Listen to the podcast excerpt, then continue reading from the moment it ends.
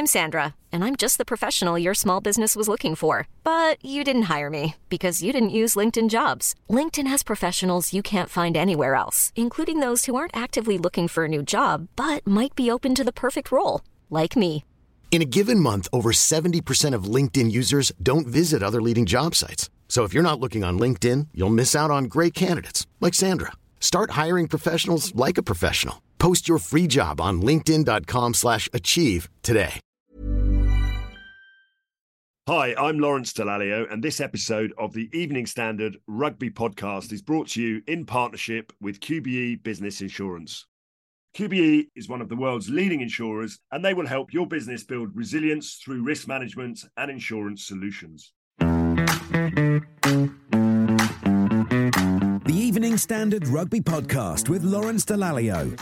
Hello, and welcome to this week's podcast. After a very entertaining opening weekend of the Six Nations, we'll be chatting about the highlights from those games, as well as looking ahead to what's to come in round two. And with me in the studio is the Evening Standard Steve Cording. Hi, Steve. Hello, Lawrence. How are you? Very well indeed. Fresh back from Rome. And after a great comeback from Wales at the Principality Stadium on Saturday, which nearly resulted in them claiming victory, it only seemed right and fitting to get a Welsh rugby legend on the podcast. It's Jonathan Davies. Jiffy, how are you? Cheers, Lol. Yeah, not uh, not the greatest comeback because we didn't win, but uh, it was certainly exciting. Well, listen, before we talk about that match, unfortunately, we have to start with the sad news of passing of Barry John over the weekend. It sort of came out the blue, really, and it's very sad. Yeah, yeah. I was driving into the record Scrum V last night, and um, it just uh, broke that he'd sadly passed away. So, um, and as you can imagine, with the accolades that JPR had uh, in the previous week, um, you know, it was exactly the same. You know, the nation loved him. I think he was such a great player, and, and he had style and grace about him, and poise, and um, you know, he, the, the way he, he played the game, he just enjoyed it, didn't worry about anything. And of course, 71 Grand Slam with Wales, and then you know that amazing 71 tour with the with the Lions. So um, you know, people regard him as maybe the greatest. So you know, he's and if you get the New Zealand press, which you know what they're like, Lord, if they're kind of you know christening him the king, well, it, it says it all. It says it all. Really, it says it all. Where was um where, where was home for, for Barry John in, in, in Wales, Sir Jiff? Uh, well, he was born. Funny enough, I to have a beer with him um, down in the in a pub because he's from Kevin and I lived there for a while. So it's a bump into him when he came down to see his brothers. And um, but he, the most of his life he lived in Cardiff. So um, you know, you could you'd always see him in Cardiff. So uh, and he would if you sat with him for a while, you know, even though he'd been out of the game, he just had some, you know, brilliant stories and real good insight into the game. And when I sat with him, even when I was playing, you know, he'd um, he'd just give me some advice. I didn't ask for it, mind, he gave it to me. and uh, I mean, obviously, he, he retired at a young age of 27. What, what would you say was his greatest memory or the legacy that he left? What, what was his greatest sort of contribution to Welsh rugby? Because there's there's been a few. He played with some great players, but he was, uh, you know, right up there as one of the best. I think the way he played the game was, um, you know, his legacy. Way, you know, if you see him just dropping goals for fun and then just when he plays kicks, just dug his heel to the ground, turned around, and then just kicked it, no messing about. He just had that gift that he had time on the ball all the time. So I think that it has to be, you know, the, the 71 Lions, really, that, um, you know, that, that was his greatest legacy. And, and it's still, you know, still the only Lions side that has, that has won in, in New Zealand. So you know, to be nicknamed the king on that tour with, you know, you had the likes of Gibson, JPR, Gareth Edwards, all those greats playing. You know, it's um, you know, it's it's some accolade. Well, listen, our very sad news, and our thoughts go out to to all his close family and friends, and and to everyone in Wales, because uh, you know, anyone who was um, you know lucky enough to watch him play, because he, he's a, a true legend. Jiffy, moving on, I think we may as well start that game in Cardiff on Saturday afternoon. I was fortunate enough to be listening to Jiffy on, on the BBC, and, and, and it felt like a roller coaster listening to you Jiff, commentating. Jiff, do you know what? I, I've, I've got, to, got to give it to you. You know, I, I thought the last ten minutes or so, you were, you were coaching the team, my friend, uh, and your your passion uh, for trying to get them over the line was uh, was fantastic, really. You know, you know what it's like, Lolly. You know, it's, you know, we've done it a long time, the, the both of us now, and uh, you're supposed to try and stay impartial, but you know, everyone knows you know where you're from, who you support, and it's very difficult when the emotion gets involved. And um, it was just one of those games where we were so poor in the first half. You know, even Gatland said worst performance in his coaching career, which says a lot. But I just felt that they didn't know their identity. I saw them before the game in the anthem, and they were all very young and they were all nervous, and as if they, they had the shackles on in the first half, and they couldn't cope physically with the Scottish boys. And in the second half, they had to throw it about. And I don't think there was a game plan. Because I went to see Rob Howley in the week, and he said, "Oh, we want to loosen it up a bit. We want to play, keep the ball in play." But they were losing the aerial battle. They were kicking far too early, so they weren't putting pressure on the Scottish back three, and they just diffused any high kicks, you know. So and Finn Russell had a, an amazing first half because he had the easiest ride in the world. In the second half, they started to chuck the ball about, play a little bit wider. Ioan Lloyd came on and we started asking questions of them. And I, I tell you what, I was really surprised with Scotland. I thought Scotland might have hardened up a little bit yep. uh, in the World Cup with the group they were in. But I still felt there was a little bit of a soft underbelly in the second half and they couldn't respond and step up. And in a way, where they got to, they should have won because, you know, momentum in sport is massive. Scotland had it all their own way in the first half, scored 27 points. Wales had it all in the second half, apart from the last 10 minutes. And what happened? They missed one crucial lineup when they were on a roll, got into a position. They only had a drop goal or kick a penalty. But then again, they got it back, and then they had a forward pass as well. Yeah, so, it, mm. looking at it, if they were a little bit more experienced, you know, they might have got away with one of the greatest comebacks of all time. And I don't know why they would have left Scotland.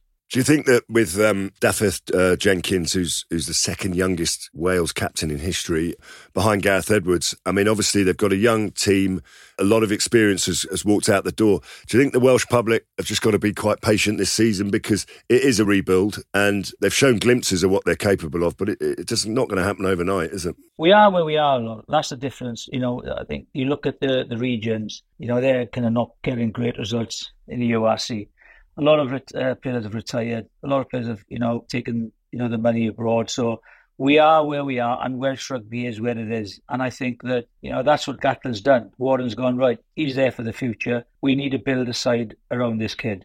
And that's, if you look at, they're all very young. They're all, you know, maybe pushed into it a little bit earlier than than expected. And that's where we are. And you're right, we have to be patient. You know, it'll be interesting to see in Twickenham how they cope because we can't outmuscle teams anymore. So the Warren ball is gone. You know, we haven't got the Jamie Roberts, Shanklin, Johnny Fox Davies, and the ball carriers that we had. So now we have to kind of look at and try and find a new identity for this for this young side. Well, looking ahead to uh, Saturday, you might actually like this, Jiffy, because uh, we are working with uh, QBE Business Insurance, and they've created their own predictor, which uh, simulates the tournament 10,000 times, producing the outcome from 150,000 games.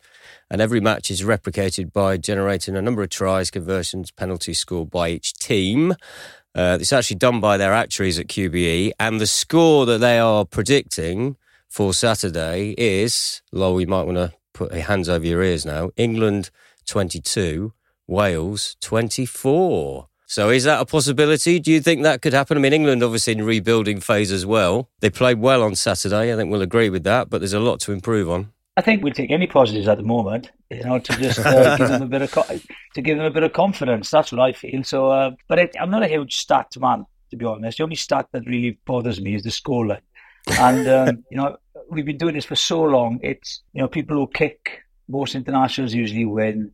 But I think that for me now, it's it's not the possession you have; it's what you do with it, and that's key for me. You know, when you have possession, when you have momentum, you have to get the, the scoreboard ticking over. So it's going to be really interesting because I think England in Twickenham, the, the, all the pressure's on them. Uh, they're expected to win. If Wales cope with the, you know, the forward power um, the front row, and we get our basics right, then we have parity in the set piece then with Tommy Reffell and, and Wainwright, I think there'll be opportunities there. But it'll be very, very interesting. I think this now for Warren and the team is right. How are we going to play? Because although we lost to Scotland, it was a huge game. We played well in the second half. It doesn't get any easier for us because we got England away, Ireland away, France home, and then Italy. So if you look at it realistically, that maybe those three games we'll be going in as clear underdogs and we might not get a result, and then all of a sudden the pressure is to avoid the wooden spoon. So you know, that's why the tournament is the best annual tournament in the world. It just keeps on giving with surprises and performances and brings up superstars. So, you know, we are going in as underdogs, and it's a, it's a real test of the coaching staff's tactical ability now to see right. They look at Italy, and Italy, you know, cut England on the white channels. So, but as you know, Lawrence, you have to go forward, and we didn't get any gain line in the first half. And if that happens at Twickenham, it's going to be a long day. If we get gain line, good gain line, then I think you know it'll be a great game. Jeff, who, who are the sort of two or three players that are key in the Welsh team to them going well at Twickenham this weekend? I think outside half will be crucial this time because I'm not sure where um, Sam Costelow is either bang on the head, so I'm not sure if he's fit or not, and whether they then play Ioan Lloyd. He showed he's got a little bit of pace and a little bit of trickery. I think again Wainwright taking over from Faletau has got to be crucial. But uh, we do need ball carriers, and even you know George North hopefully will come back him and Tompkins will have to get over the gain line. Uh, the young fullback, then, I think because we didn't engage the, the wingers enough pre kick, so I think he'll have to come in and, and help the standoff up by shifting a little bit wider to get more space behind. But I think ultimately, you know, David Jenkins is uh, was, was is a good player. Teddy Williams is a good player, but it's the front five have got to really, really step up. But it, it's it's a tough place to come. How many times did you win at Twickenham in your career? Uh, I won once. So uh, Once. I, I, lo- I, lost, lost, is it lost? But I'm, yeah, but like you know, I'm three. I think I'm up four two against England. I, I enjoyed Twickenham. It was a good place to go. Yeah. So, Listen, he won, at, Wem- he, he won at Wembley, so who cares? All right. I, no, I won there then. I won there then. I was, I, was, I think I'd retire by then. I'm, I'm, I'm, I'm, a bit older than you. No, no, no. So, I, meant, uh, I meant rugby league. I was, I was, yeah, no, yeah. I've, um, Jiffy bailed Shaun Edwards out of uh, uh out of his biggest hole he's ever had in his playing career when he got sent off captain in Great Britain in the first couple of minutes, and he, he walked all the way back to the dressing room and he sat there miserable as hell. And Jiffy produced a moment of magic and scored the winning try. And uh, the press the next day said Shaun Edwards, the captain of Great Britain, set the tone early on in the game, and and the team followed. I tell you what, his career would have been over without. I without do remember that try. He was trying the corner. You had fantastic shoulder pads on then, didn't you, as well? I, see, I, I remember back in those rugby league days. Yeah, yeah. Dallas was on telly in them days, so I just you know. so, no, let, us have a look at England then. Obviously, you were uh, in Rome uh, on Saturday, and it looked like a fantastic day there. Beautiful setting overall, what? How would you sum up England? Probably a C plus, maybe. Oh, listen, well, first of all, what an occasion! I mean, I was commentating in a t-shirt in February, which was uh, quite wonderful with uh, with Ben. Kay, I wasn't.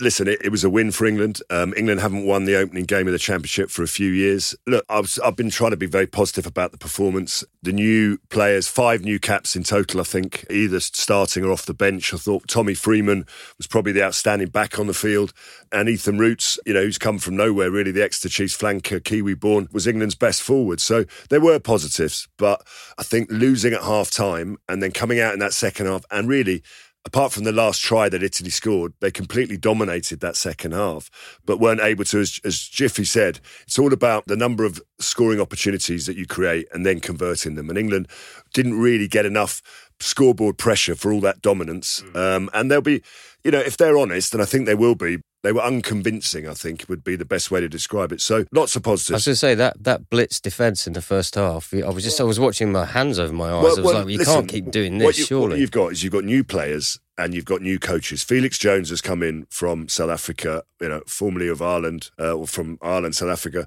and he's clearly implementing some different systems. They weren't individual errors necessarily; they were system errors. Now, you will get mistakes, but hopefully, international players are able to pick things up quite quickly.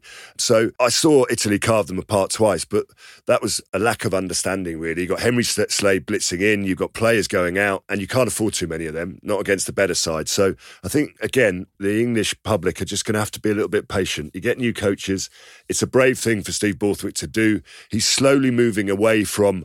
Um, well, if you call Welsh rugby Warren ball, I'm not sure what you call English rugby, uh, but Borth ball, the, the, Borth ball, Borth but ball. it's not it's not Baz ball. I tell you that now. but uh, but what you've got, I mean, I think in in Alex Mitchell, you had a player who was trying to play fast away from the breakdown. They are trying to evolve and move on, um, and I think there was enough positive signs that that's happening. Um, but look, I think Wales and England, when you look at the game the night before, where France were at home to, to Ireland, it is a different game of rugby, you know. Yeah. Yeah. The intensity, yeah. that was such a physical game that day before. And it is a different game of rugby. And just because we've had a World Cup, it doesn't mean Wales and England are suddenly going to catch up with the rest. There's a lot of work for, for Wales and England to do. But the good news is it, it's quite positive. With um, England, yeah, yeah, just they had a bit of a dog leg defence and, and fair play to Italy. You know, they exposed that. And for me, Italy in the World Cup I thought mentally it threw it away. They just went there on a learning curve. They knew they weren't going to get out of the group because they had France and New Zealand. And I think they weren't there, you know, that, you know, when you need to be there in, in the present and, and they weren't. And I think looking at the Italian side now, uh, with a new coach and everything, Benetton are going well.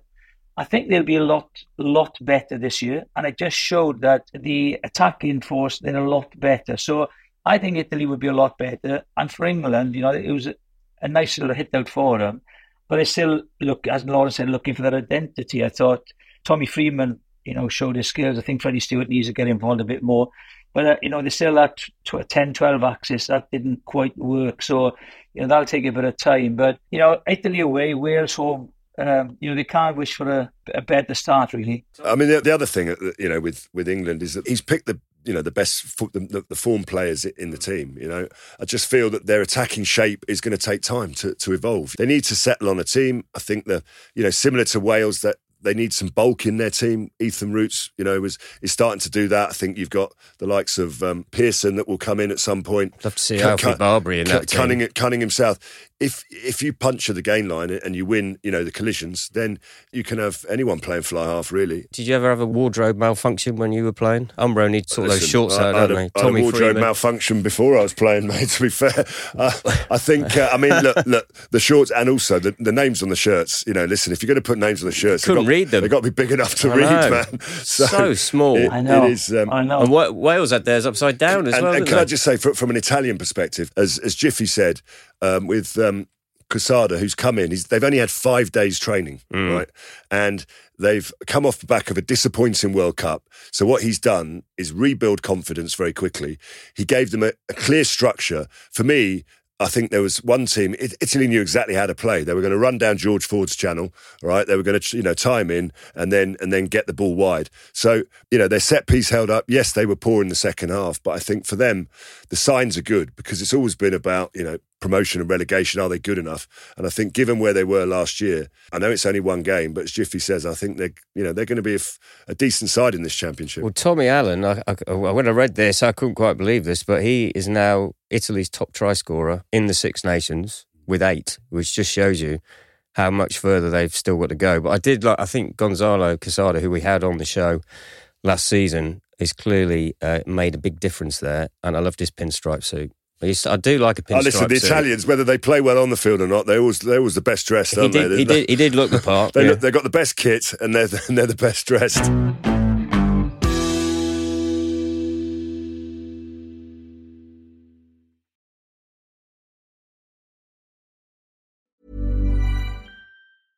Hiring for your small business? If you're not looking for professionals on LinkedIn, you're looking in the wrong place. That's like looking for your car keys in a fish tank. LinkedIn helps you hire professionals you can't find anywhere else, even those who aren't actively searching for a new job but might be open to the perfect role. In a given month, over 70% of LinkedIn users don't even visit other leading job sites. So start looking in the right place. With LinkedIn, you can hire professionals like a professional. Post your free job on linkedin.com slash achieve today. Hi, I'm Lawrence Dallaglio, and this episode of the Evening Standard Rugby Podcast is brought to you in partnership with QBE Business Insurance.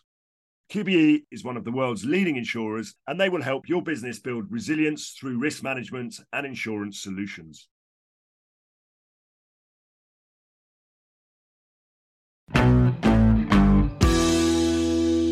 Jiffy, we can't let you go without talking about Ireland. Friday night, uh, I watched it in a pub surrounded by Irishmen. I mean, I think we were all blown away by that performance. I don't, I don't think anybody saw that French hangover lasting as long as it did. Andy Farrell knows what he's doing, doesn't he? I've known Faz a long time. You know, he's a 17 year old and he played prop against New Zealand in a test match up in Headingley. So he knows the ins and outs of both games now and he's adapted well to Union. And I still think that when they go to Australia, I think they'll go 3 0, right? I think they'll beat Australia 3 0 with the Lions. That's an early prediction.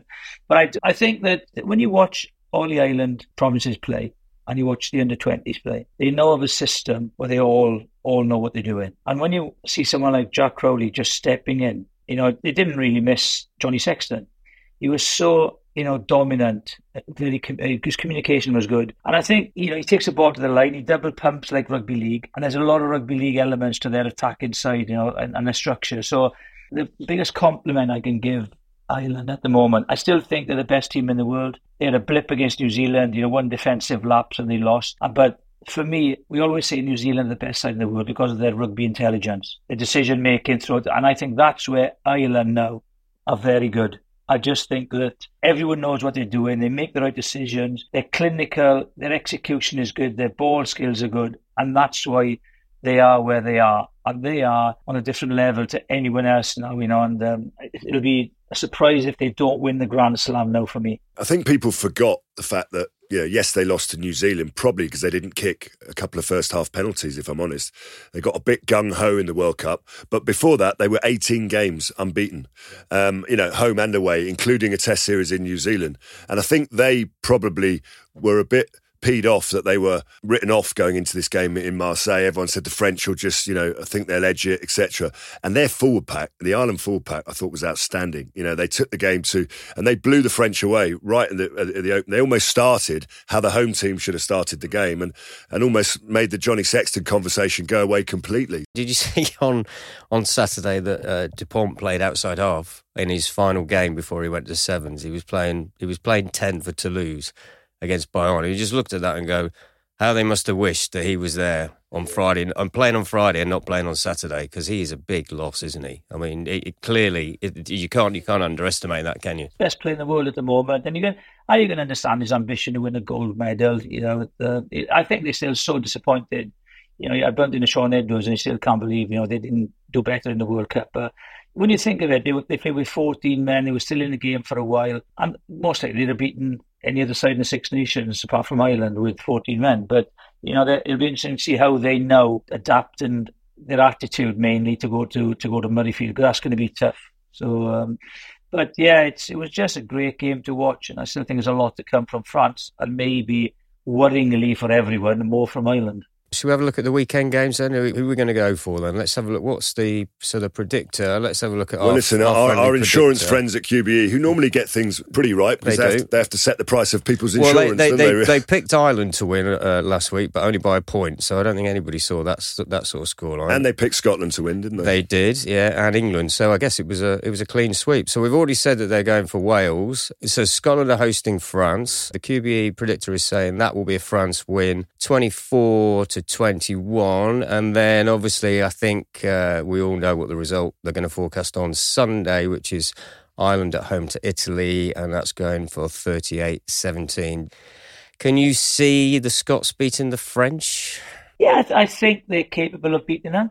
I think they always talk themselves up, so they've got to deliver. That's the only thing. You know, they've hear so much about them all the time. It just does my head in now, to be honest. Um, I mean, in many, so, in many ways, uh, Jiff, though, that the, the, the, fact that they were so poor in that second half, they probably get a kick out the backside of the rocket now in their in their yes. review, and, and they'll, well, I love they'll Finn's, I love Finn Russell's interview afterwards. You know, basically they, they were sending um, sending messages to coaches to the players, and the players weren't listening. You know, he'd stay out the rucks. They weren't. They were going into them. The problem they had was they had this fear factor because they were passive. So Wales were getting over the gain line. They were passive in the rucks and the mauls. They were scared about yellow cards and getting penalised. So it just gave Wales that momentum. So they just needed someone of the balls to say, right, okay, they only needed a, you know a turnover, get three points, the game was over. But it was it was interesting, and I think um, Lawrence is right. That will resonate with them saying maybe we're not as good as we think we are. So we need to keep a tempo you know, um, and and the, and the intensity for the you know for the duration of the game. Because if they don't come with intensity against France, you know, they could get blown away. I still I think they are capable of beating them. Definitely capable of beating them, but I think there'll be a reaction from France. And I'm going France, Ireland. Mm-hmm. yeah. Um, and then the big one. I, I Come on. I still think that yeah, I Draw. still think that um, England, England, I know, I'm not going to bottle it. Um, I think England to win at Twickenham, I'm afraid. I think that they've just got a little bit too much for Wales, and it'll be interesting to see how England play. Yeah, because they haven't got their identity yet as well, and they and if, hopefully, hopefully they'll play an open, expansive game like the crowd want, and they engage in the in a free for all. It'll be an amazing game, a nice open win game will suit everyone. Well, listen, Jiffy, that, uh, listen. Regardless of that, I hope hope you're right. You're coming up. Um, I'm going to see you at Twickenham on Saturday. You managed to get enough tickets for your son and all his mates to come up as well now. So I, I tell you, I tell you, I, I yeah, I've had tickets for my mates, uh, my, my, boy and his mate, so he's up there as well. I'm trying to get tickets for Rob Brydon, right? Yeah. And I was like struggling, yeah, and then uh, fair play, Trimsaran RFC. my junior club kids oh, bought tickets for Rob Brydon. Well, yeah, and you're speaking so at their I'm, dinner um, for the next four years.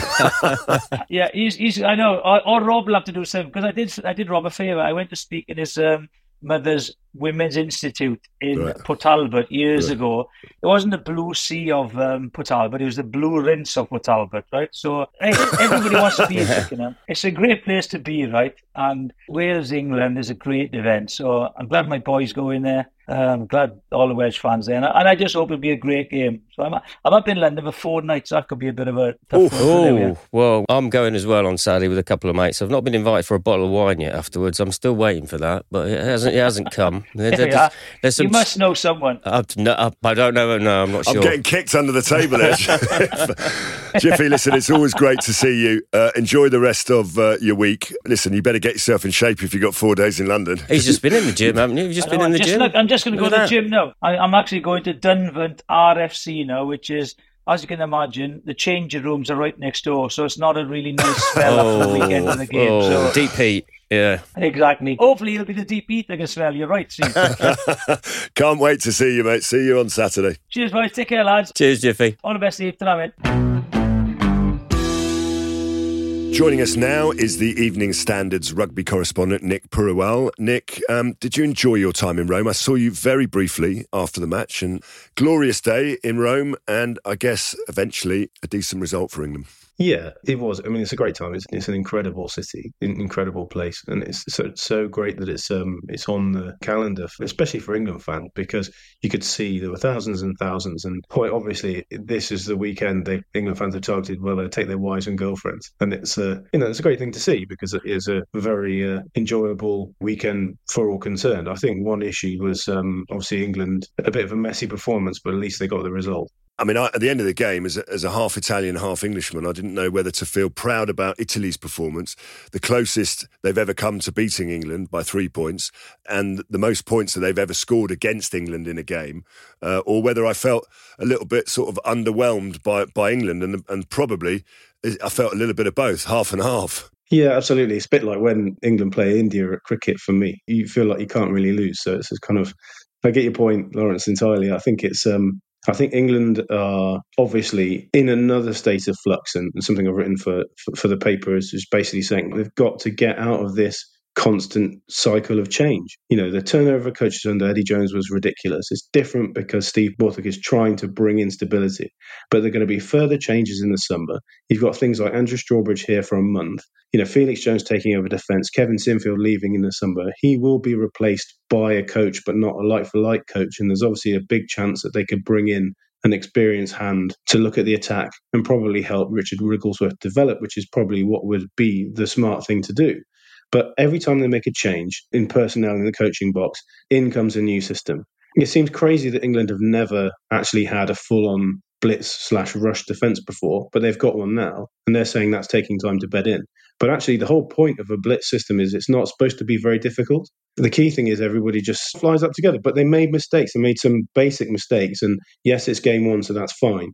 But they have to improve markedly. Otherwise, better teams will turn them over. I think, listen, in, in England's defence, having been there before myself, there, there's five new players. There is a new coach in Felix Jones. They are trying to attack differently it's going to take time because you need to spend time on your attacking game. And, you know, they are evolving away from whatever you want to call it, the, the style of rugby that, uh, that they played in the World Cup. And I thought in attack, they, they didn't quite have the shape that they want. And defensively, Felix Jones, the coach, um, you know, you're, you're going to have system errors. You're going to have uh, a few little problems you're right. They have to put those right. Good players you know, don't make the same mistake twice. So I think, you know, we can take that. I think there were positives. Tommy Freeman's performance, Ethan Root's performance, um, the fact that they've got five new players that are now capped, and the fixture list allows them with Wales coming up to Twickenham to sort of build their intensity as they go through the tournament. I mean, it's just nice to see England win the first game of the tournament for a while. I'm, I'm glass half, glass half full. I mean, I said if England if England win more games than they lose, then I think they'll do right. I was always a player. I hope that people got honesty from after the game. I missed all the the post match reaction, but uh, I mean, England will be happy enough that they won, but it was a scrappy second half with the whistle blowing a lot. What was Jamie George's assessment to you, Nick? Because Jamie's um, tactically very astute. He's always very honest.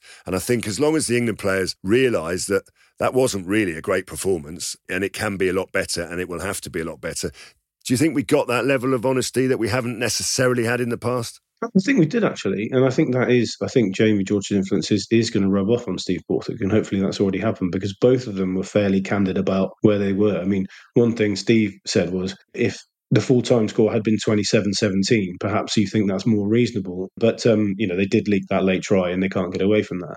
And I, I think they were both saying, good to get the win, important to get the win, lots of mistakes, quite messy, quite a lot of things need to tidy up, but they're confident that's what they'll be able to do. And uh, just that basically, as they move forward, they're bringing in a new culture of of not sort of condemning each other and individuals for for mistakes. And so they're trying to remove a fear of failure, which Steve Borthwick said a number of times. He felt like that was present in England squads when he was a player, and he thinks it's, it's been that way in England for a long time, and he, he wants to change that. And I think that's a good thing. Yeah, listen, Nick, um, I know we've only got you for a little while. Do you see any changes this week to the England team? Maybe Ellis Genge coming back if, if his foot injury is better, but uh, will Steve try and limit the number of changes? Well, I think so, because I don't think there are, I'd say Genge, maybe Martin's got an outside chance, but I think that's an outside chance. Ollie Lawrence is, is, is not going to be ready, and Marcus Smith's not going to be ready. I think it would be fair to give that midfield three another run together because I think they'll bed in. But I do think that there's no balance in, well, not no balance, but all three, 10, 12, 13, they're all very similar players. Obviously, England's power options are, are injured at the moment, but they do have to find more of a way to get hard runners on those guys' shoulders, you know, as they're looking to come to the line and, and put other people across the line. And, you know, Steve, as Borthwick was saying after the match, they didn't make enough line breaks, and I think that that's true. So they have to add an, an extra power element, element to the game, and that's got to come from people like Freeman coming off the wing, but also the back row guys as well. So there's a lot of onus on the likes of Ben Earl and uh, and Ethan Roots, even after one cap, you know, to kind of take a lead on that. But um, let's see what happens there. I see that Steve Borthwick has said that he's gonna he's slightly concerned about the reaction that Emmanuel Feyi-Waboso will get, obviously being Welsh born. Uh, Lawrence, when you played Wales, they must have liked to uh, wind you up a little bit. I got bit, that reaction every week, mate, to be fair to you. But uh, I, I, think that, uh, listen, you got. Is that why you've started wearing a Welsh shirt now? Just toughen up. You just toughen up. If you make your choices in life and, and you got to live with it, if you if you play for England, you get, you know, and the Welsh supporters aren't going to like you, are they? Um, if you right. make, if you make a choice to play for Wales, then England supporters are going to think you've um, you've turned your back on them. I think uh, given the choice, I'd say he'd still want to be picked in the team, wouldn't he? So, yeah. uh, uh, listen, it'll be fine. I think with Feyi-Waboso, I think the differentiation there is Warren Gatland said something that was a bit strange about other coaches in Wales being disappointed by his decision. And I think England were just a little bit concerned about there not being a pile on or similar from fans or social media. We, they're sort of hoping that it wouldn't open the floodgates to something like that because obviously he's a man who had a decision to make. He qualifies for England. And, you know, it's a decision people should respect. And if there's frustration in Wales, then they shouldn't take that out on the individual. Yeah, well, that, unfortunately, that's what happens these days. If if you have your own social media channels, and you, and you know, then whether you're a referee, a TMO, a player, a coach, you seem to be open to the sort of levels of abuse that are just clearly unacceptable, as far as I'm concerned. So, but that that's a matter for social media to deal with. To be fair, he was he was responding to a question. I don't think they were going to volunteer that. So, they, you know, they've they're obviously responding to yeah. a, to a narrative, aren't they? But they do, you know, with what happened to Owen Farrell they're obviously very mindful of just adding that extra protection to players, and I think that's a really good thing. Yeah, no, I agree. Well, Nick, um, I'll obviously be seeing you at Twickenham on Saturday, along with Steve, and we'll uh, look forward to that. That's all we've got time for in this episode. So, my thanks to Nick and to Steve, and of course to our very special guest, Jonathan Davies, aka Jiffy. Thanks as well go to VoxPod Studios for hosting us. We'll be back next week with all things Six Nations, so enjoy round two. And until then, thanks for listening and see you soon. The Evening Standard Rugby Podcast with Lawrence Dallaglio.